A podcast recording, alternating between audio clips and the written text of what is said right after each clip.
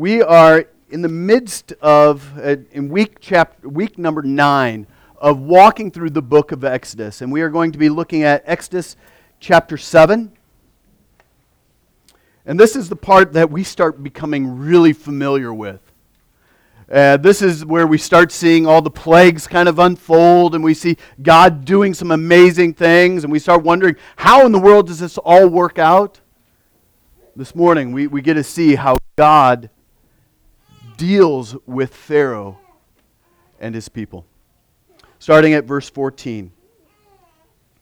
Then the Lord said to Moses, Pharaoh's heart is hardened, and he refuses to let the people go.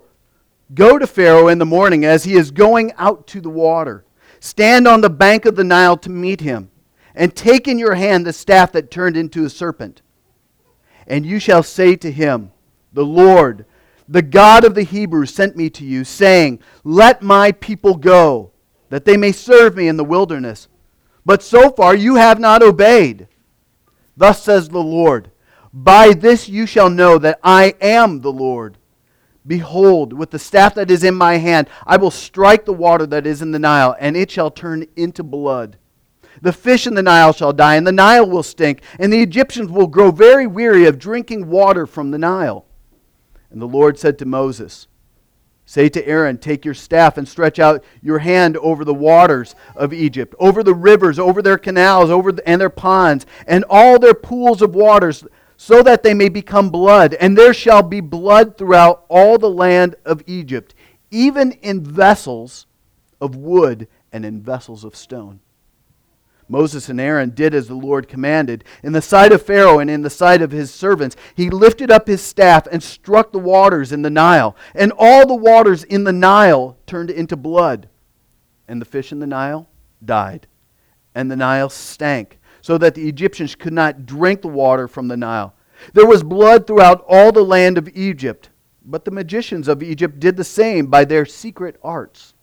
So Pharaoh's heart remained hardened, and he would not listen to them, as the Lord had said. Pharaoh turned and went into his house, and he did not even take, take did not take even this to heart. And all the Egyptians dug along the Nile for water to drink, for they did not, could not drink the water of the Nile. Seven days passed after the Lord struck the Nile. Then the Lord said to Moses, Go into Pharaoh and say to him, Thus says the Lord, Let my people go, that they may serve me. But if you refuse to let them go, behold, I will plague all your country with frogs. The Nile shall swarm with frogs, and shall come up to your house, and into your bedroom, and onto your bed, and into the houses of your servants and your people, and into the ovens and your kneading bowls. The frogs shall come up on you, and on your people, and on all your servants. The Lord said to Moses, Say to Aaron, Stretch out your hand with your staff over the rivers, over the canals, over the pools, and make the frogs come up on the land of Egypt. So Aaron stretched out his hand over the waters of Egypt, and the frogs came up and covered the land of Egypt. But the magicians did the same by their secret arts, and made the frogs come up on the land of Egypt. Pharaoh called Moses and Aaron and said, Plead with the Lord to take away the frogs from me and my people, and I will let the people go to sacrifice to the Lord. And Moses said to Pharaoh, be pleased to command me when I am to plead for you and for your servants and for your people, that the frogs may be cut off from you in the houses and be left only in the Nile. And he said, Tomorrow. Moses said, Be it as you say, so that you may know that there is no one like the Lord our God. The frogs shall go away from you and your houses and your servants and your people. They shall be left only in the Nile. So Moses and Aaron went out from Pharaoh, and Moses cried to the Lord about the frogs, as he had agreed with Pharaoh. And the Lord did according to the word of Moses. The frogs died out in their houses, in the courtyards, and in the fields. They gathered them into, together in, in heaps, and the land stank. But when Pharaoh saw that there was a respite, he hardened his heart and would not listen to them, as the Lord had said. Then the Lord said to Moses, Say to Aaron, Stretch out your staff and strike the dust of the earth, so that it may become gnats in all of Egypt. And they did so. Aaron stretched out his hand with his staff and struck the dust of the earth. And there were gnats on man and beast. All the dust of the earth became gnats in all the land of Egypt. The magicians tried by their secret to produce gnats, but they could not. So there were gnats on man and beast. Then the magician said to Pharaoh, This is by the finger of God. But Pharaoh's heart was hardened, and he would not listen to them, as the Lord had said. Then the Lord said to Moses, Rise up early in the morning and present yourself to Pharaoh as he goes out to the water, and say to him, Thus says the Lord, Let my people go, that they may serve me.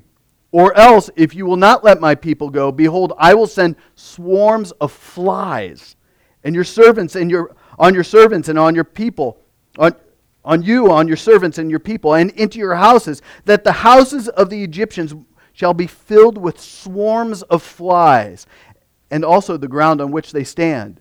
But on that day I will set apart the land of Goshen, where my people dwell, so that no swarms of flies shall be there, that you may know that I am the Lord in the midst of the earth. Thus I will put a division between my people and your people. Tomorrow, this sign shall happen. And the Lord did so. There came great swarms of flies into the house of Pharaoh and unto the servants' houses. Throughout all the land of Egypt, the land was ruined by the swarms of flies. Then Pharaoh called Moses and Aaron and said, Go, sacrifice to your God within the land. But Moses says, It would not be right to do so, for the offerings we sacrifice to the Lord our God are an abomination to the Egyptians. If we sacrifice offerings abominable to the Egyptians before their eyes, will they not stone us? We must go three days' journey into the wilderness and sacrifice to the Lord our God as he tells us. So Pharaoh said, I will let you go sacrifice to the Lord your God in the wilderness. Only you must not go very far away. Plead for me. Then Moses says, Behold, I am going out from you, and I will plead before the Lord that the swarms of flies may depart from Pharaoh and from his servants and from the people tomorrow.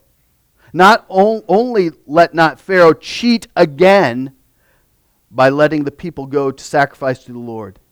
So Moses went out from Pharaoh and prayed to the Lord. And the Lord did as Moses asked and removed the swarms of flies from Pharaoh, from his servants, and from his people. Not one remained.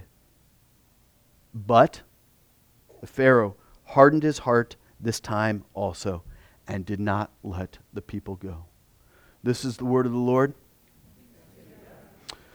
Well, in January, we are going to come to probably one of the most familiar sections of Scripture, and that is going to be Exodus chapter 20. Does anybody, without cheating, going ahead, remember we're in church, does anybody know what is in Exodus chapter 20? Very good, very good. Sunday school did some of you well, or just reading Scripture. But do you remember what the first commandment is? You shall have no. Are you cheating? No. Good.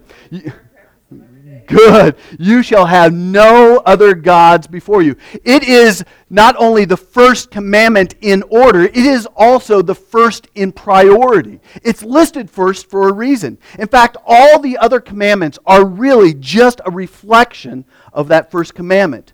To have no other gods before our God says that God has an exclusive place of prominence and obedience. God is first among all other gods. That means that there is no one greater, no one more important, no one worthy of worship than Him and Him alone. It means that there is no one greater than our God. No other gods before me. That's the first commandment. But do you know what God said before He gave this exclusive decree? He said, I am the Lord your God who brought you out of the land of Egypt, out of the house of slavery, or some of you may know, out of the house of bondage. I am that God who delivered you. God claimed exclusive obedience from his people based upon what had previously taken place in Egypt. And what happened in Egypt? God's people were slaves in Egypt, and God delivered them. He took them out, He transplanted them from Egypt out of Egypt. He brought them out, and this was the exodus from Egypt, and it was God who made it happen. So in Exodus chapters 1 through 6, we learn that it was God who hears. The cry from his own people reached his ears. He heard their groaning. He saw their misery, and he knew what was happening to them. And in Exodus 7 through 12, we see another picture. Not only do we worship a God who hears us, whose heart is broken with our cries, but we also see a God who delivers his people. And this concept of rescuing people from hopeless, hopeless oppression will become the basis of the New Testament concept of redemption through Jesus Christ. But we also have learned in our past weeks that the way that God delivers is very important. He doesn't just deliver, He just doesn't pluck people up. He does it through judgment. In other words, God simultaneously rescues people and brings justice to the situation. He redeems people by defeating his enemies. He delivers people by force and shows the world that he is the Lord and there is no other like him. The ten plagues are the judgment through which God delivers his people. God turns the natural elements of Egypt against the Egyptians. And while at the same time demonstrating that their gods are allegedly connected to, who are allegedly connected to the, these elements, can do nothing about it. God judges Egypt using their own gods to free his people. He delivers through judgment. So when God says, I am the Lord your God who brought you out of the land of Egypt, you shall have no other gods before me. No other gods before me. He's not just talking about deliverance. The Egyptians saw what he did to the Egyptian gods, Pharaoh, and to the entire Egyptian army. God has the right to declare unilaterally across the board that there are to be no other gods, no other gods before him. He has proven in their deliverance that he is supreme. Supreme. And I want you to think this morning about supremacy. The supremacy of God in your life. Honestly. Is this a doctrine that you totally embrace with the totality of your life? That God is supreme over all things. He's supreme over, over nature. He's supreme over your relationships. He's supreme over your children. He's supreme over your salvation. God has his way and deserves to be worshiped because of that. We're going to unpack this a little bit later because we have to, before we can really understand the supremacy of God, we've got to be able to understand the idolatry that takes place in our life. So, the vehicle that God, by which God will definitely, definitively declare that he is to have no other rival is through the ten plagues. He will also use the, the hardening of Pharaoh's heart, but the ten plagues will send an absolute clear message to Pharaoh and all of Egypt and even Israel that he is to be supreme. And to, he is supreme over all the Egyptian culture. Hopefully, you remember from last week or your understanding of Scripture that the Egyptians attributed most of their national success to the gods that they worshiped. And these gods were connected to natural elements. Egypt, like most other nations, including our nation, honestly, is polytheistic. We worship many different gods. We want to admit it or not, we are polytheistic. In other words, the Egyptians believed that the universe was controlled by another world which involved multiple gods who controlled the various aspects of nature. Some, sometime in your middle school upbringing, you probably studied the Greeks and their whole pantheon of gods, where there was a connection between the mortals and the immortals. Well, Egypt was similar in its understanding of the universe. And many of the ten plagues deal with an Egyptian god directly, but not also closely connected. The ten plagues have, have to be seen as a total picture. Not just this plague and that plague, but a total, a total picture, sending a message to Pharaoh in Egypt that there is one true God, and that one true God must be obeyed. And each plague builds upon the others in order to bring Egypt and Pharaoh to their knees in humble submission and obedience to God. And God is going to deliver them through this judgment by means of these plagues. So we come to the first plague, the Nile River. And if you remember or know anything about the Nile River, it is central to the whole life of Egypt. It is a, their source of economy.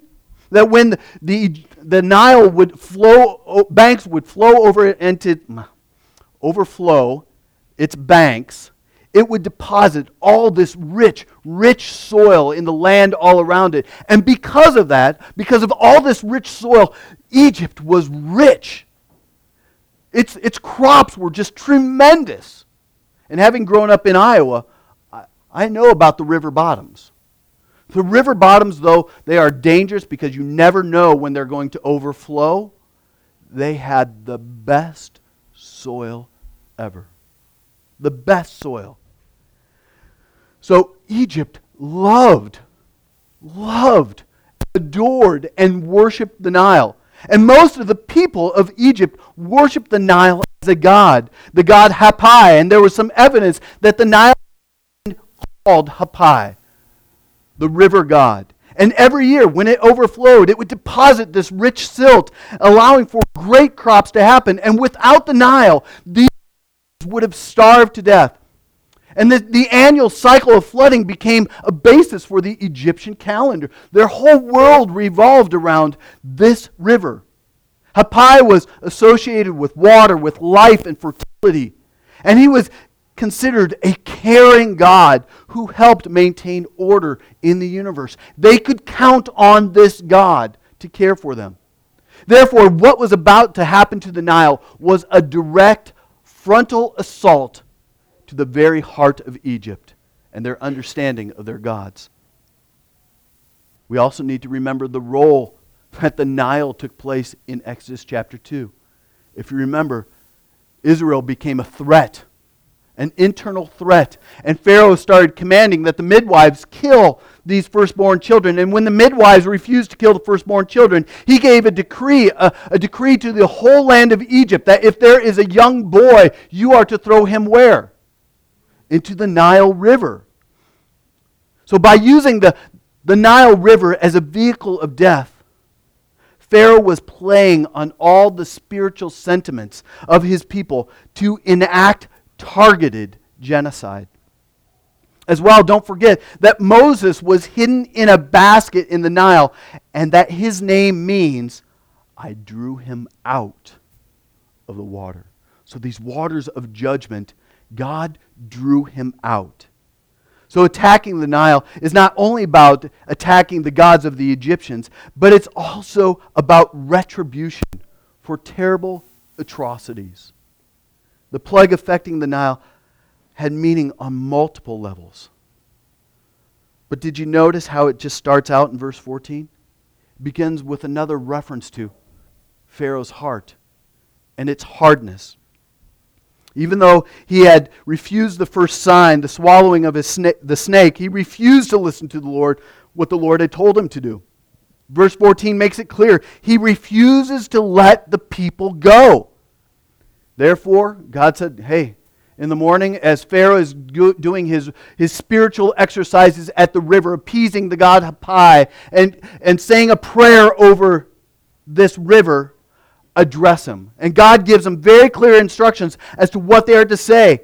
And this is the first time, the many times that we are going to hear it, and in a similar tone. The Lord, the God of Hebrews, sent me to, to you, saying, Let my people go.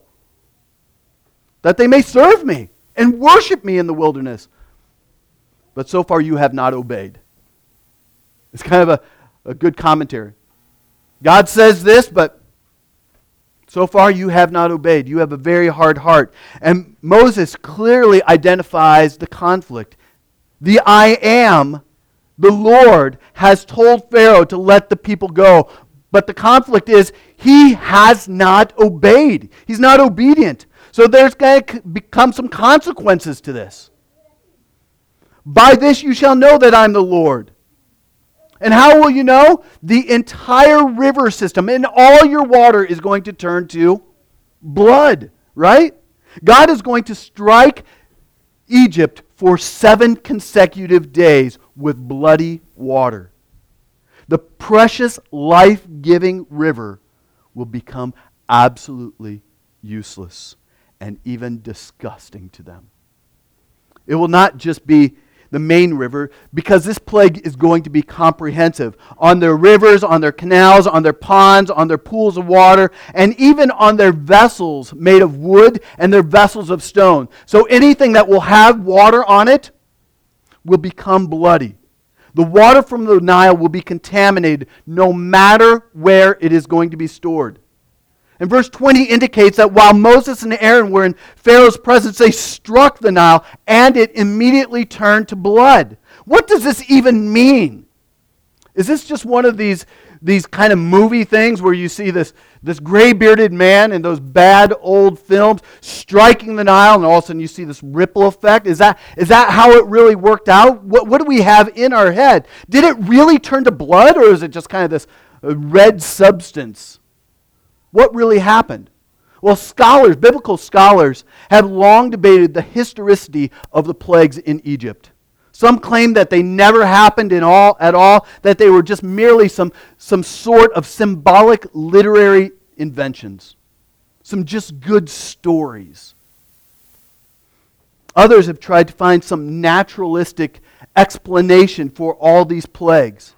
In the case of the first plague, it's, some, it's sometimes suggested that the river did not actually turn into blood, but merely resembled blood. Perhaps heavy rains in the southern Egypt washed red soil into the Nile Delta. So maybe that caused the river to look red.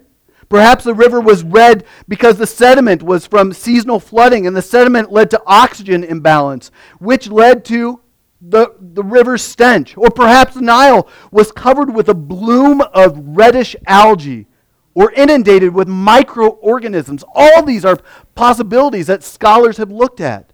Whatever the explanation, some of the scholars admit that the plague was nevertheless an act of God. God judged Egypt by overruling his creation, using natural disasters to show his supernatural power. There are several difficulties with the naturalistic explanations. I'm not going to go into them all. The real problem is trying to explain away a miracle. However, that a merely natural phenomenon would not have accomplished God's purpose, which was to that He is the Lord. If the Nile turned to blood every time there was a downpour downriver, the sign would have been meaningless. They would have gone, Are you serious? You're, this is going to be your sign from your Almighty God. This every time it rains. This does not matter. Ma- Pharaoh wouldn't have even bothered to call his magicians. He would have said, Big deal, Moses. This happens all the time. For all these reasons, it's hard to believe and teach naturalistic explanations are good. Instead, we have got to believe and teach that the river actually turned to blood, that it was real, it was a divine miracle, a supernatural demonstration that the Lord is God. But Pharaoh's heart remained hard, right? And he wouldn't listen, as the Lord said. He just turned and went back to his house, and he did not even take to heart. That talks about the hardness. The entire river turned to blood everywhere. Therefore, in order, to, in order for the water to be secured, the people had to dig dig deep for groundwater. The Nile River was entirely contaminated for seven days. God levied his first blow against the Egyptians. The worship of the Nile River, their use of the Nile to kill the Hebrew children, their dependence on the Nile for life of their nation, all converged in one plague. Their love for the Nile had now been directly challenged. And without giving the rest of the story away, don't miss the significance that eventually Pharaoh and his entire army will be drowned in the Red Sea their love and worship of water used against them in stunning ways. Deliverance through judgment has just begun. Because next, chapter 8 records a second plague. It's meant to build on the first. God issues another warning. Listen, let my people go, or you are going to be covered with frogs. And did you notice how bad they were going to be? Everywhere. In your beds, in your kneading bowls, in your ovens, everywhere. There were going frogs everywhere. And this was an attack on the Egyptian goddess Hekwet, who, who, connected to, who was connected to life, fertility, and especially childbirth.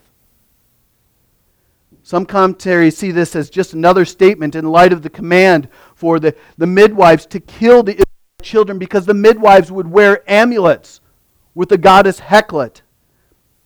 So, further in Egyptian mythology, she was thought to be the wife of another god who was considered the Lord of the created things. So, this goddess could not even control this, these frogs.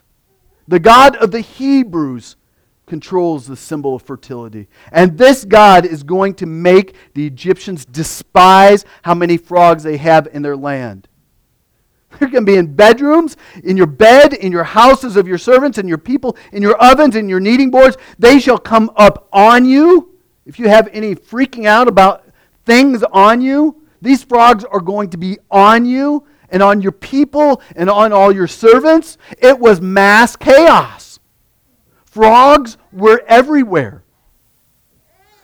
Even though Pharaoh's Egyptians were able to replicate this plague, they could not stop the frogs. And this was a theme that you'll see in the remaining plagues. The plagues start and stop at the command of God. Again, Pharaoh makes a statement and gives a false sense of his heart. Just, just make them stop. When would you like them to stop? How about tomorrow? And sure enough, Pharaoh's wish was granted. Tomorrow it will be stopped. But Pharaoh was not willing to give it up. Then came the third one. The third plague came without warning and without a meaning. Six plague, plague six and nine will follow the same pattern: a sudden devastation without any kind of any kind of announcement. The plague of gnats was the least amount of material has the least amount of material of all the plagues, and it, along with all the plague of the flies, did not target any specific deity.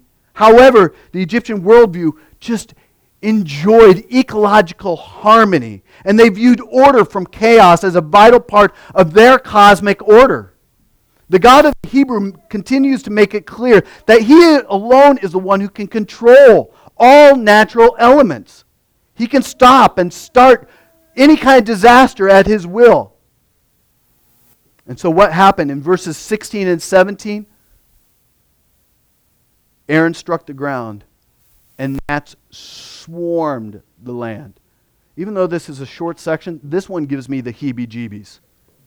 Because the word gnat could also refer to mosquitoes, lice, ugh, or gnats themselves. The whole, did, did you hear? Whether, whether it's mosquito, night, lice, or gnats, something is constantly around your face. And I don't know if you've noticed it with the wetness of our area, how bad the gnats are. Nothing compared to this. These things are all over the place. It's annoying. They're, they're around your face, they're in your ears, they're in your nose, they're crawling down your neck. It's annoying. No matter what kind of critter it is, it's all over. But these magicians were not able to recreate this plague. They weren't able to do so. So what did they do? They said to Pharaoh, This is the finger of God. We can do nothing about this. This is an act of God Himself. The box is getting tighter and tighter and tighter around the ruler of Egypt. And even his own magicians, using secret arts, are telling him that the God of, he- of the Hebrews is behind this one. And Pharaoh's heart is not any different. Pharaoh's heart was hardened, and he wouldn't listen to them as the Lord said. As with the first cycle, his heart was hardened. And Egypt continues to experience it. God's judgment. The last, the last one is the flies. And this plague does not target again the, the particular gods of the Egyptians. There are other purposes here. Once again, Moses is told to be to present himself to Pharaoh, and, and as he is going out of the water, give him these words. And Pharaoh is, again, is told to let the people go and is given a warning. But now in verses 22 and 23, God makes a distinction between the Egyptians and the Israelites. This is the first time that God has separated Israel, my people, from the plagues that are affected from all of Egypt, your people.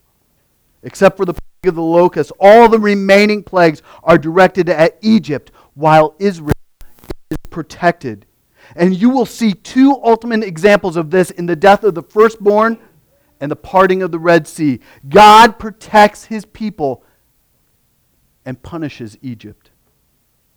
But we see a new development here in verses 25 to 32. Pharaoh begins to try to find ways to appease God's wrath without embracing full obedience. We kind of do that, don't we? We, we, we like to kind of appease God in one way, but not fully embracing obedience.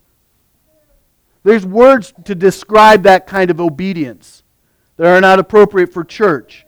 But we do it all the time. Half obedience.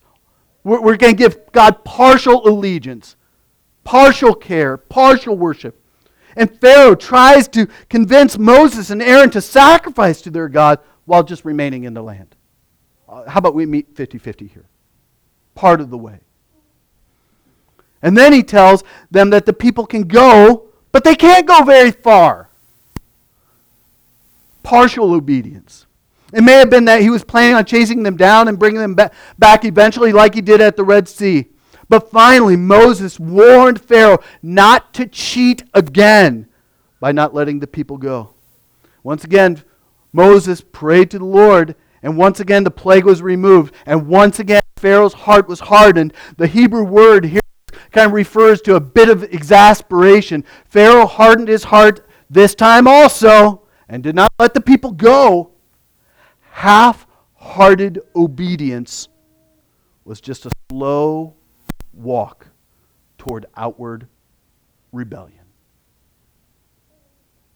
Half hearted obedience is just a slow walk toward outward obedience, disobedience. And despite the now becoming putrid, the smell of dead frogs, the annoying gnats everywhere, the flies that selected, selectively ruined Egypt while sparing Israel, Pharaoh's heart was still hardened. The lesson that God wants to teach us and Egypt and Israel is the same. He wants us to know that He is the Lord, and there is no other. In Israel's case, this lesson through the plagues resulted in their deliverance. For Egypt, it led to judgment, and for Pharaoh, it led to death. The God of the universe has no other rivals, and he must be obeyed because he is God. He is full of love. He is full of mercy. He is full of grace. He is full of redemption. But he is exclusively full of all these good things. And any attempt to get these things from anything else is not only foolish, It is dangerous. You and I, all the time, set up false gods or idols. All the time. You might not have a little shrine in your house where you got a God and you know you, you might not light your little incense burning every morning and say prayers to a stone idol, but we all set up gods in an attempt to control our lives. They set up these false counterfeit gods in order to give themselves what they wanted. But loving and trusting and obeying these false gods never, ever, ever works. False gods soon become self destructive. Listen to what Psalm 115 said Our God is in the heavens, He does all that He pleases. Then idols their idols are silver and gold, the work of human hands. They have mouths but do not speak, eyes but do not see. They have ears but do not hear, noses do not smell. They have hands but they do not feel, feet but do not walk. They, they make no sound in their throat. Those who make them become like them. Those who make them become like them. So do all who trust in them the idol of your heart. The idol of your heart always turns on you. Always. That's a guarantee. What you thought was you were controlling begins controlling you. And I want you to think about this really raw, in a raw way right now. What is it that you worship and enjoy and you want to have, and you're doing whatever you can because I'm going to tell you, those gods become the means of your own destruction. This is what happened to Egypt.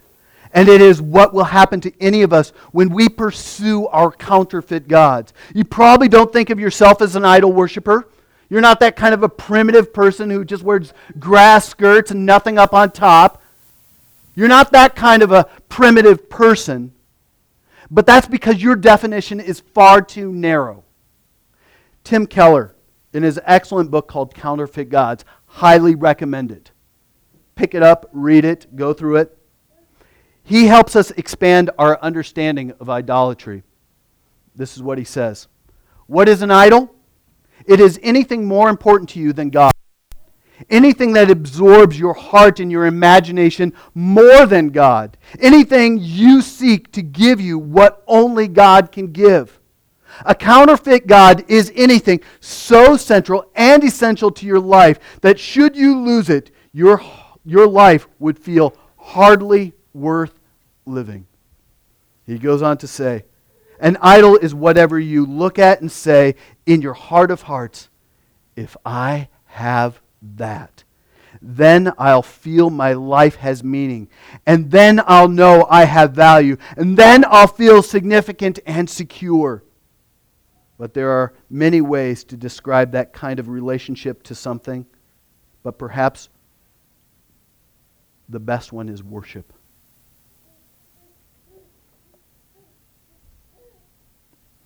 The fundamental issue at play with idolatry, regardless of the object or the person, is whether the thing that we love, trust, and obey is truly worthy of our affection. The biblical answer is that nothing is worthy of love, trust, and obedience except God. People are consumed, we are consumed by our idols like Pharaoh. They ruin their lives, ruin our lives, and despite the obvious, obvious truth in front of them, they aren't worth it. A person can be consumed with a career making money, achievement, saving face, social standing, a perfect family.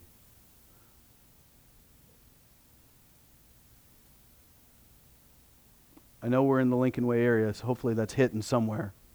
Idolatry of a perfect family, a romantic relationship, beauty, intelligence, sex, power, control, happiness. Even happiness can be idolatry. But all these counterfeit gods drive us into the ground as we try to appease them. False gods are destructive. Period.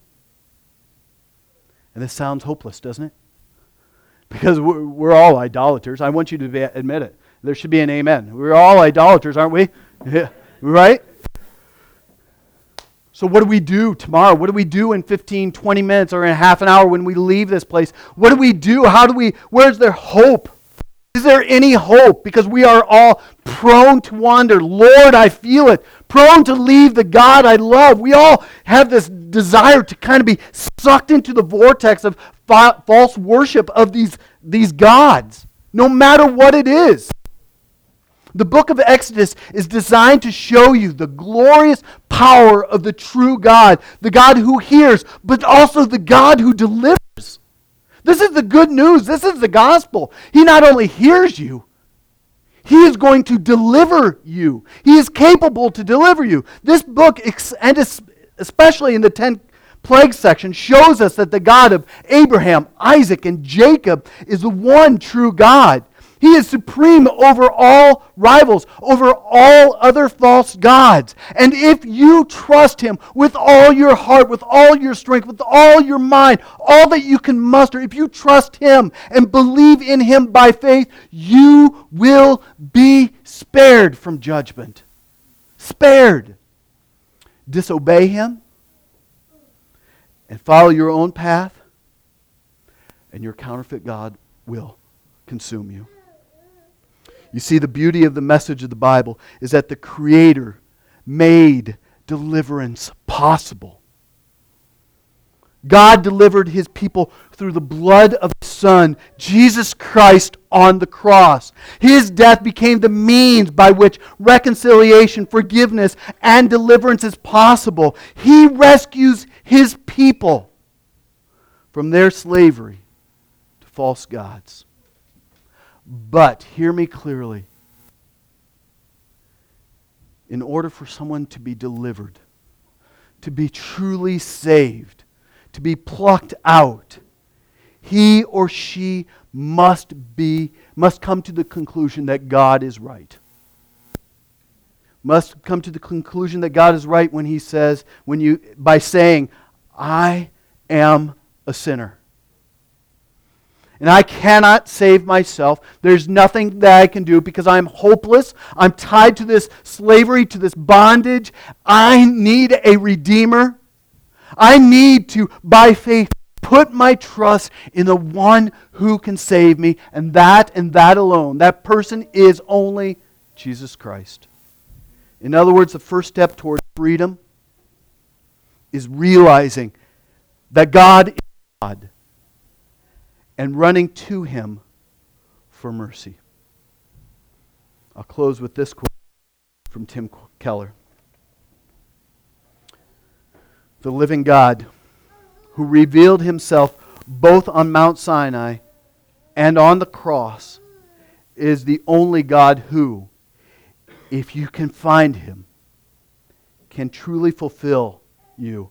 And if you fail him, can truly forgive you. That is my God. And that's the God of Abraham, Isaac, Jacob, Moses, the children of Israel, and the God of Missio Dei Church. There is none like him. Amen. Let's pray.